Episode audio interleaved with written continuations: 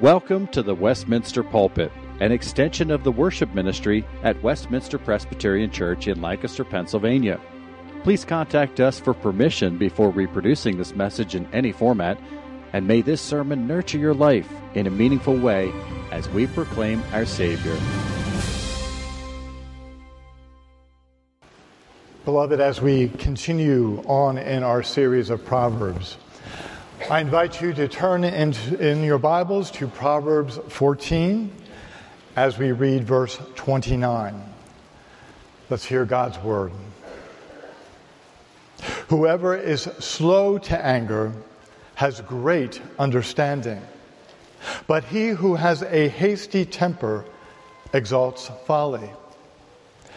Now let's turn to Proverbs 29 and we'll read verse 11 and verse 22. Proverbs 29:11 A fool gives full vent to his spirit, but a wise man quietly holds it back. And then 29:22 A man of wrath stirs up strife, and one given to anger causes much transgression. Pray with me. Oh, Heavenly Father, how we thank you for your powerful word. We thank you for how your word renews our minds and changes our lives and shapes our hearts. So, as we hear your word today, Father, we pray that you would do a mighty work through your word and by your Spirit, that we would exalt Christ and that we would be changed. We ask all of these things in Jesus' name. Amen. Well, brothers and sisters, through our study on the way of wisdom through the book of Proverbs, we have seen that Proverbs teaches us that a flourishing life, a well tuned life, is found in acting wisely. And acting wisely means living biblically. And the book of Proverbs sets in stark contrast between the way of the wise, which leads to life, and the road that leads to folly and destruction. And it invites us to consider which road we will take, or which road we are on, and where our cho- choices might lead us. And Proverbs seems to suggest that the road to folly is a wide lane, heavily trafficked as people follow the way of the world. But the road of wisdom to living life as it was meant to be is much more narrow, with fewer travelers on it. To quote Robert Frost, two roads diverged in a wood, and I, I took the one less traveled, and that made all the difference. And Proverbs encourage us, encourages us to do that, to take the road less traveled, for it makes all the difference. And today's topic from Proverbs focuses on an area of life that has two very distinct paths. It's the issue of anger. And Proverbs illuminates for us that such a common emotion can have dire, long lasting consequences if we don't go down the right path. And as we will see, Scripture teaches us that we need to learn the way of wisdom in expressing our anger wisely. And just from the representative verses from Proverbs that we have read from chapters 14 and 29, we see that Proverbs sounds the alarm regarding how we express our anger. The wise are slow to anger. The wise put up guardrails around their anger, but the foolish are those who are quick to express their full blown rage and angst. So Proverbs sends out a warning signal be careful. Do not become a person dominated by anger. It warns us that against living a life where your anger defines you, where your anger is your identity. Such a life characterized by dominating anger is the way of the fool. These warnings about embracing an angry disposition are not only seen in these verses, but they are a consistent theme throughout Proverbs. At the back of your bulletin are listed a series of verses from Proverbs dealing with anger. And when we read them, we see that a life defined by an angry heart is foolish. And it's foolish because a life characterized by anger is harmful. It's harmful not only to those who are at the brunt of someone's anger, but it is also harmful to those who express unchecked anger. So today, let's focus first on harmful anger. Looking at our list of verses, we see that Proverbs 14, 17 mirrors the verses that we've already read in that it stresses that a person with a short fuse does foolish things and that a man of evil devices is hated. Why is an angry person foolish? Well, both Proverbs 29, 22 and Proverbs 15, 18 tells us the angry person can be like a bull in a china shop, smashing everything around him, wreaking havoc. A hot tempered person is like a tornado touching down, stirring up strife. He stirs up a tempest swirling all around him of division and discord, leaving a path of destruction in his wake. Uh-huh. There is the potential when hot anger is unleashed of a scorched earth policy that leaves disaster in its wake. So the ripple effect of such anger is much transgression. And in contrast, Proverbs 15 18 points out a wise person is slow to anger and where there is conflict, the wise person is able to lower the emotional temperature in the room by a few degrees. Why else is an angry person foolish? Well, his anger not only wreaks havoc, but as Proverbs 19:19 19 points out, the rageaholic is a repeat offender. Their life is marked by an ongoing pattern of erupting anger, and Proverbs cautions that if you bail him out once from the consequences of his anger, you will only need to do it again and again and again. The angry person may later regret his harsh words they may feel shame at having acted so impulsively, so out of control of themselves. And yet, a person whose life is dominated by anger will only do it again and again. Rinse and repeat. A life driven by harmful anger is foolish because such a life is a train wreck waiting to happen as it leaves, as it leaves in its path wounded hearts and wrecked relationships. The results of a life dominated by anger can be devastating. And we have seen on a global scale the horrific offense of deep hostility this past week with the terrorism unleashed on the nation of Israel by hate filled Hamas attacking innocent people with such intense barbaric butchery. Now, that cruelty is writ large on the world stage. How about something more down home?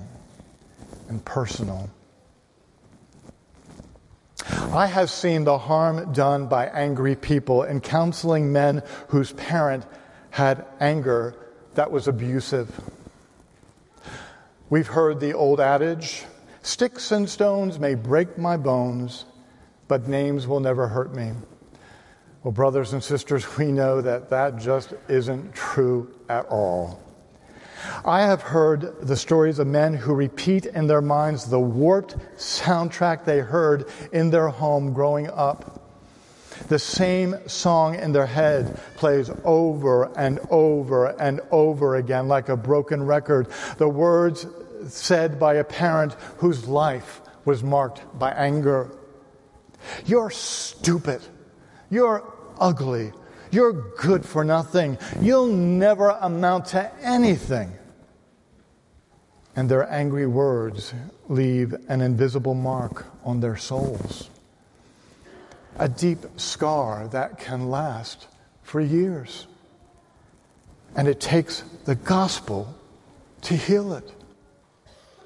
And anger is also harmful and abusive when it is used to threaten and intimidate as a way of controlling someone, to keep them cowering and in line. You better do what I say, or you're going to pay for it. What else is a life dominated by anger? How else is it foolish? Or Proverbs 22, 24, 25 warns us that a life marked by anger is contagious. The proverb says, Make no friendship with a man given to anger, nor go with a wrathful man, lest what? Why?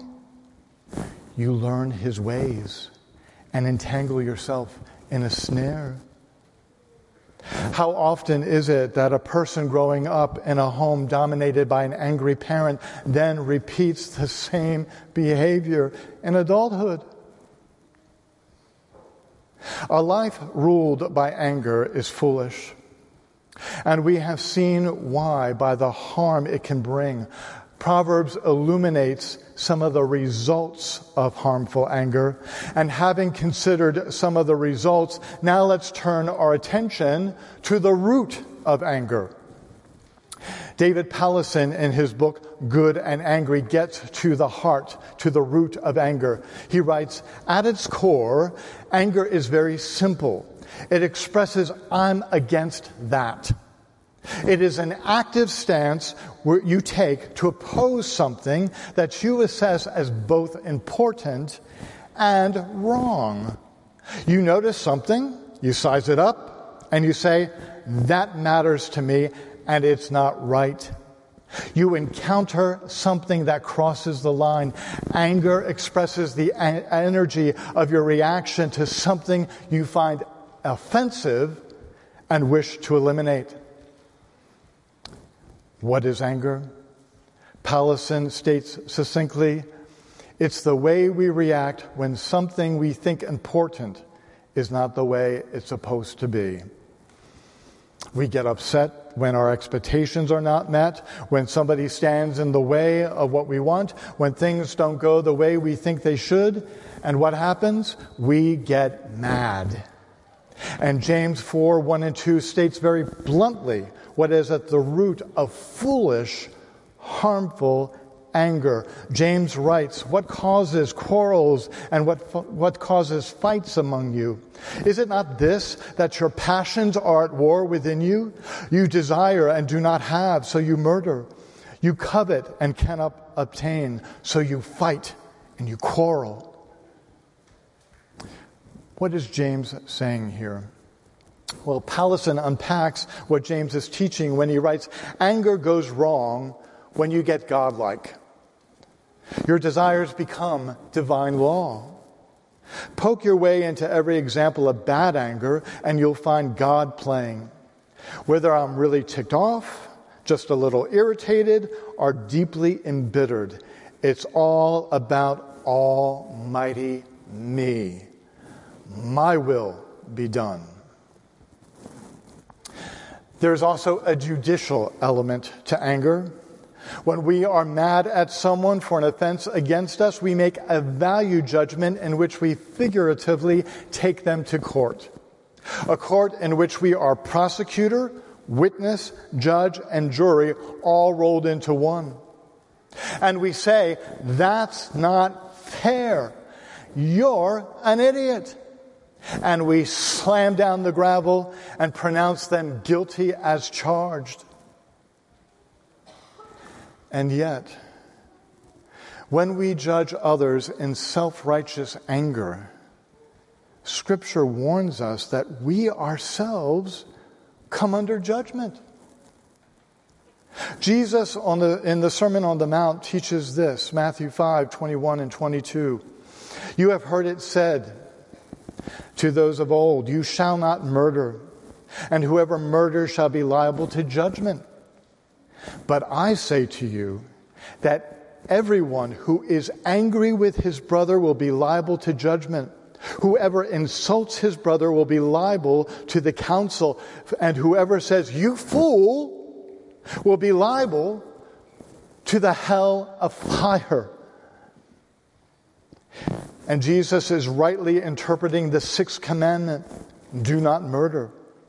Murder is God's, is against God's law because in the taking of innocent life, you are destroying someone who is made in the image of God.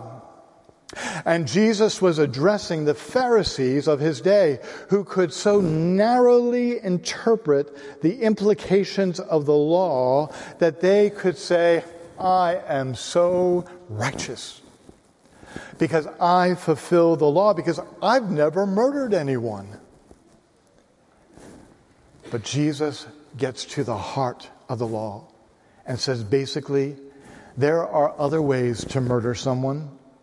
You can murder someone in your heart by calling them stupid, fool, idiot, by cursing them, by belittling them, by diminishing them in their character and in their humanity.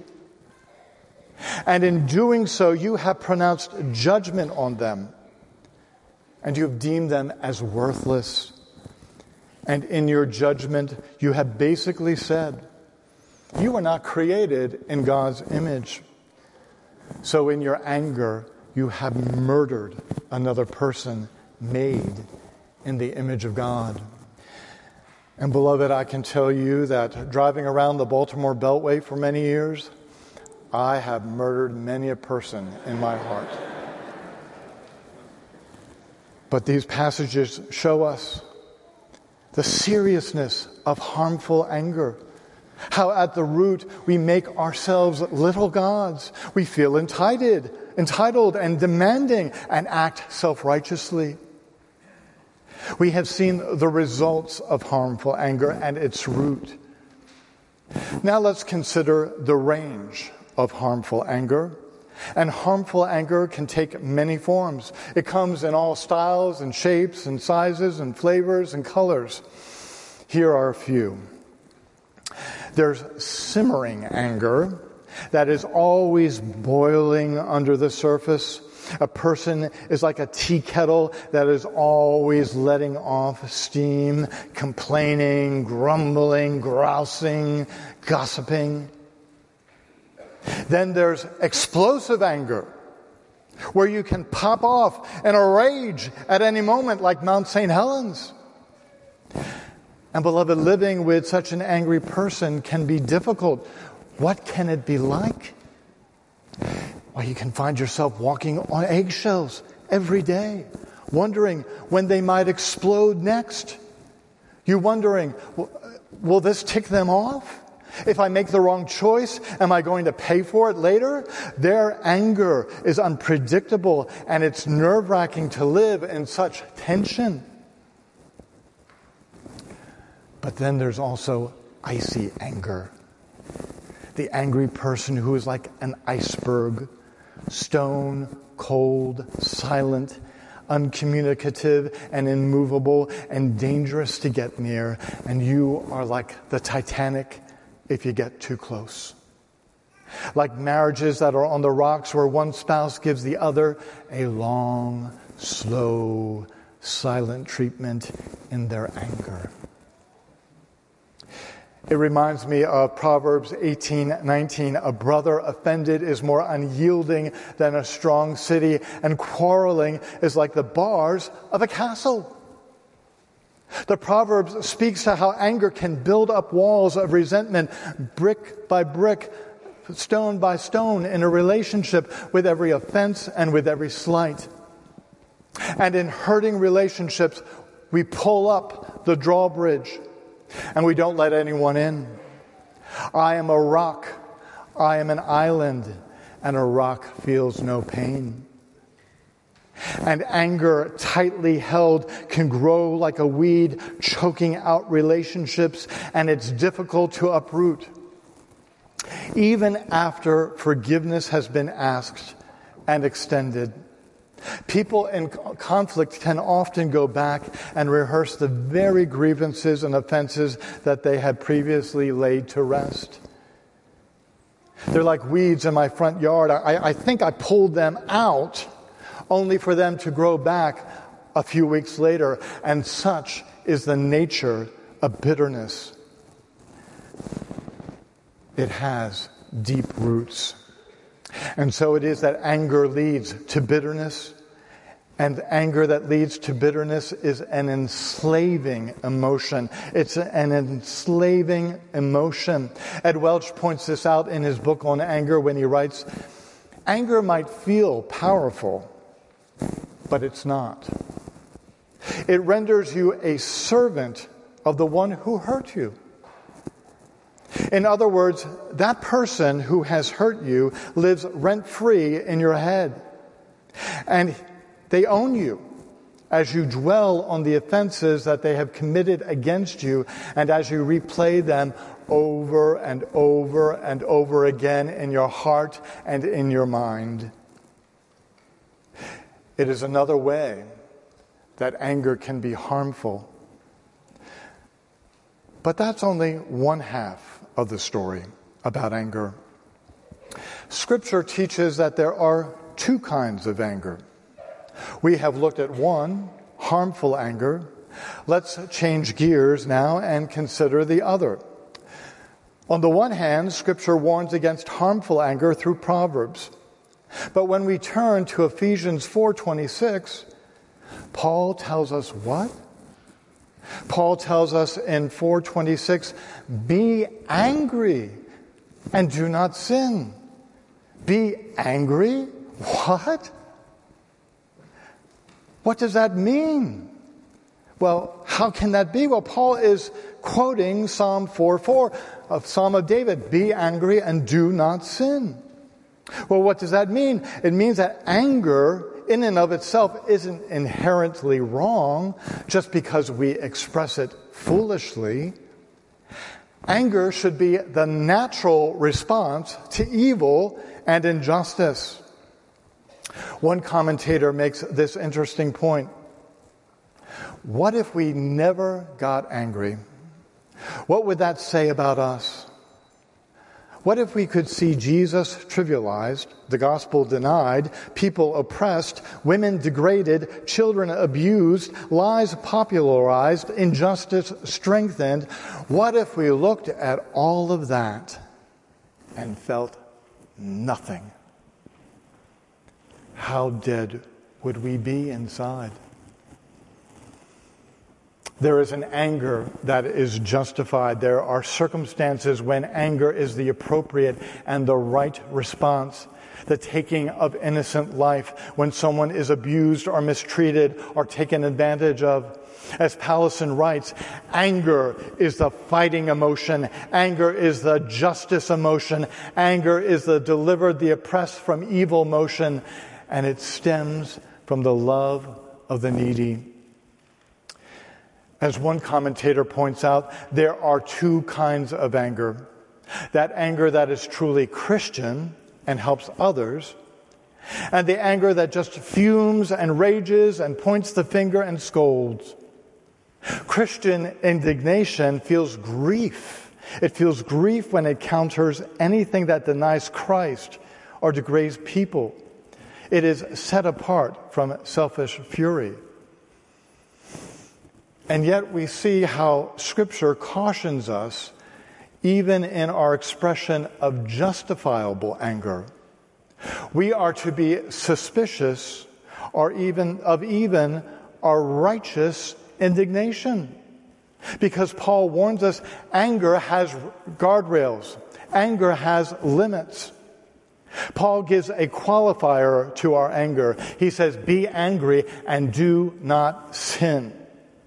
How easy is it for us, for our justifiable anger, to cross that yellow double line and be tainted by self righteousness, or skewered by a desire to retaliate or treat the offender in kind as if two wrongs could make a right? And he lists the limits. He gives us some guardrails to keep us on track in verses 26 and 27. Do not let your sun, do not let the sun go down on your anger. In other words, don't cuddle with your anger and let it linger, for it might fester and grow into bitterness.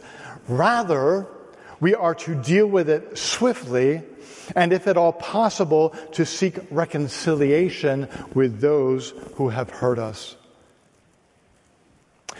And then there's another limitation do not give the devil an opportunity. In other words, you might be tempted to express your anger in such a way that you yourself become unjust in your effort to fight injustice. As Powlison writes, it's possible to be right about what's wrong, but wrong in your way of being right. It's why in the same chapter, Paul writes in verse 31 let all bitterness and wrath and anger and clamor and slander be put away from you, along with all malice. Paul says, Be careful. The holy anger that you have against offenses and sin in the world and sin in your heart and injustice can so easily devolve into harmful anger, which is echoed by James in the first chapter. Know this, my beloved brothers. Let everyone be quick to hear slow to speak, slow to anger. For the anger of man does not produce the righteousness of God. Paul instructs us be angry, but do not sin. It's difficult for us not to cross that fine line between righteous anger and unrighteous anger, as John Stott says. Who can be angry and not sin? Who can be angry and not sin? Well, there was one person who could and did. And because he did, he makes all the difference for us. The Lord Jesus, in his earthly ministry, demonstrated anger, a holy anger, a pure, undefiled anger. For example, in John 2, Jesus drove out the merchants out of the temple in righteous anger because they were, de- they were defiling his father's house. And in chapter 10, Verse 14, Mark records that Jesus became indignant at his disciples when they tried to keep children away from receiving his blessing. Jesus was a living embodiment of what Powlison says about anger. Anger is the deliver the oppressed from evil emotion. It stems from the love of the needy. And Jesus, Jesus was good and angry. Jesus had a holy anger against our harmful anger, an anger born out of love that said, I want to free you from the condemnation you deserve for your hateful, harmful anger towards others. And our harmful anger was worthy of the full wrath of a holy God. After all, which one of us could stand up to God's pure justice and say, you know, I'm a good person.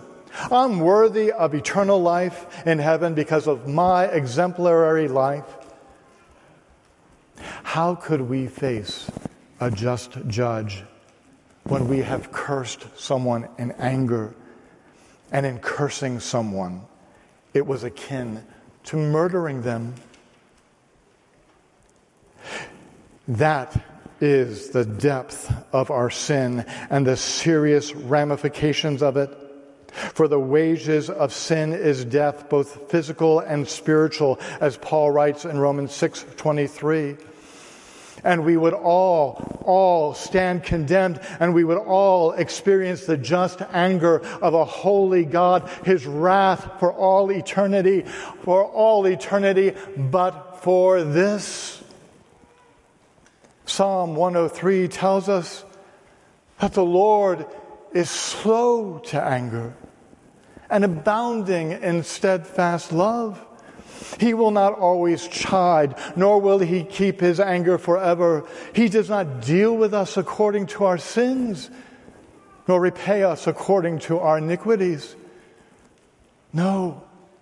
Instead, our Heavenly Father sent His very own Son.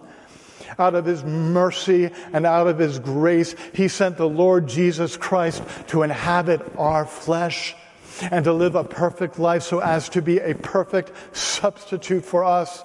The Lord Jesus taking upon himself the full wrath of his own righteous anger, experiencing on the cross the judgment that we deserved for all of our unrighteous anger, so that we could affirm with joy, beloved, as far as the east is from the west, so far does he remove our transgressions from us. And if you have placed your faith in Christ and what he has done for you on the cross, what does scripture say? 1 Corinthians 5:17 What has happened to you? Therefore, if anyone is in Christ, he is a new creation. The old has passed, and behold, the new has come. And in our identity, where we are united to Christ, Paul tells us in Ephesians 4 that we are to put off our old self, which belongs to our, your former manner of life and is corrupt through deceitful desires, and to be renewed in the spirit of our minds, and to put on the new self created after the likeness of God in true holiness and righteousness. So, beloved, what does that mean for us? Well, first of all, if you have a problem with harmful anger, you are never stuck. You are never stuck in a pattern of expressing it. In Christ, you have become a new creation. The old has passed away and the new has come. And in this new life you have in Christ, you have His Word to renew your mind, and you have the power of the Holy Spirit within you to change you to do what seems unnatural and uncommon to you. You can be your new, authentic self. For after all, what is the fruit of the Spirit?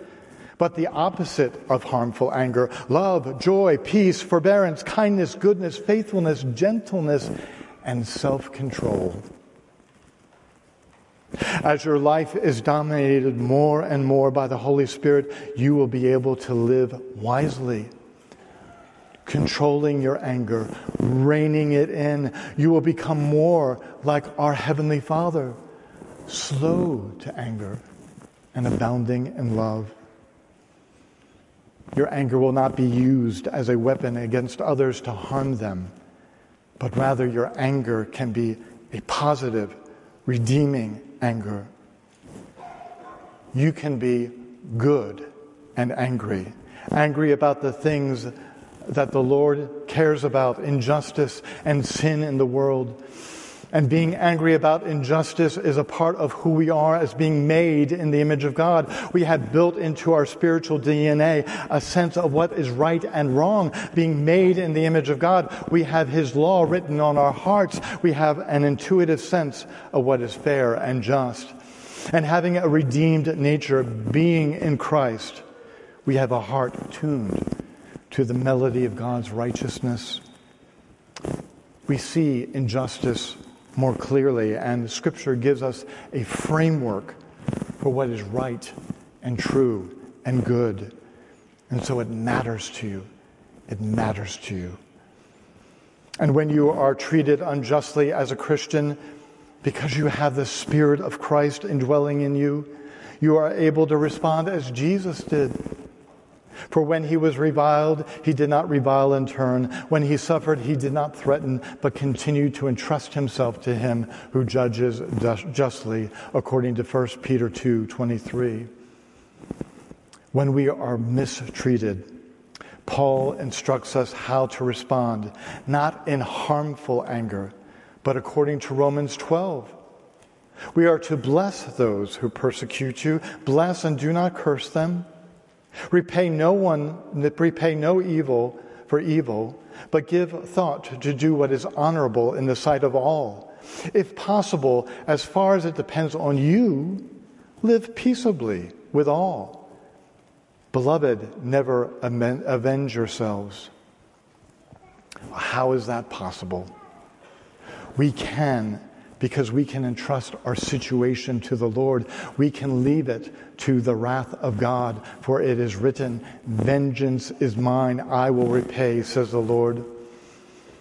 Instead, we are to love our enemies, as Paul writes If your enemy is hungry, feed him. If he is thirsty, give him something to drink. For by doing so, you heap burning coals on his head. Do not become overcome by evil, but overcome evil with good. Loving your enemy, it sounds impossible. Yes, and in our own strength, it is. Which is why we need the power of Christ to do what we cannot do and would not do in our former way of life. But you were washed you were sanctified. You were justified in the name of the Lord Jesus Christ and by the Spirit of our God. And because of that reality, we are able to live out what Paul tells us in Colossians 3. But now you must put them all away anger, wrath, malice, slander, and obscene talk from your mouth. Put on then, as God's chosen ones, holy and beloved, compassionate hearts, kindness, humility, meekness, and patience, bearing with one another. And if one has a complaint against another, forgiving each other, as the Lord has forgiven you, so you must also forgive. This morning we have seen the difference between living wisely and living foolishly regarding our anger. How does the Word challenge you? How might the Lord be instructing you through His Word to change by what we have heard from His Word today?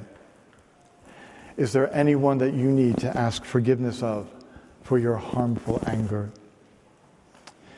And we can rejoice this morning. We can rejoice that our Heavenly Father did not leave us in our sin, in the sin of our harmful anger, but in His anger against sin, His pure wrath was instead placed upon His sinless Son, whose death paid the penalty for all of our harmful anger, so that we can be free, declared not guilty because of what Christ has done.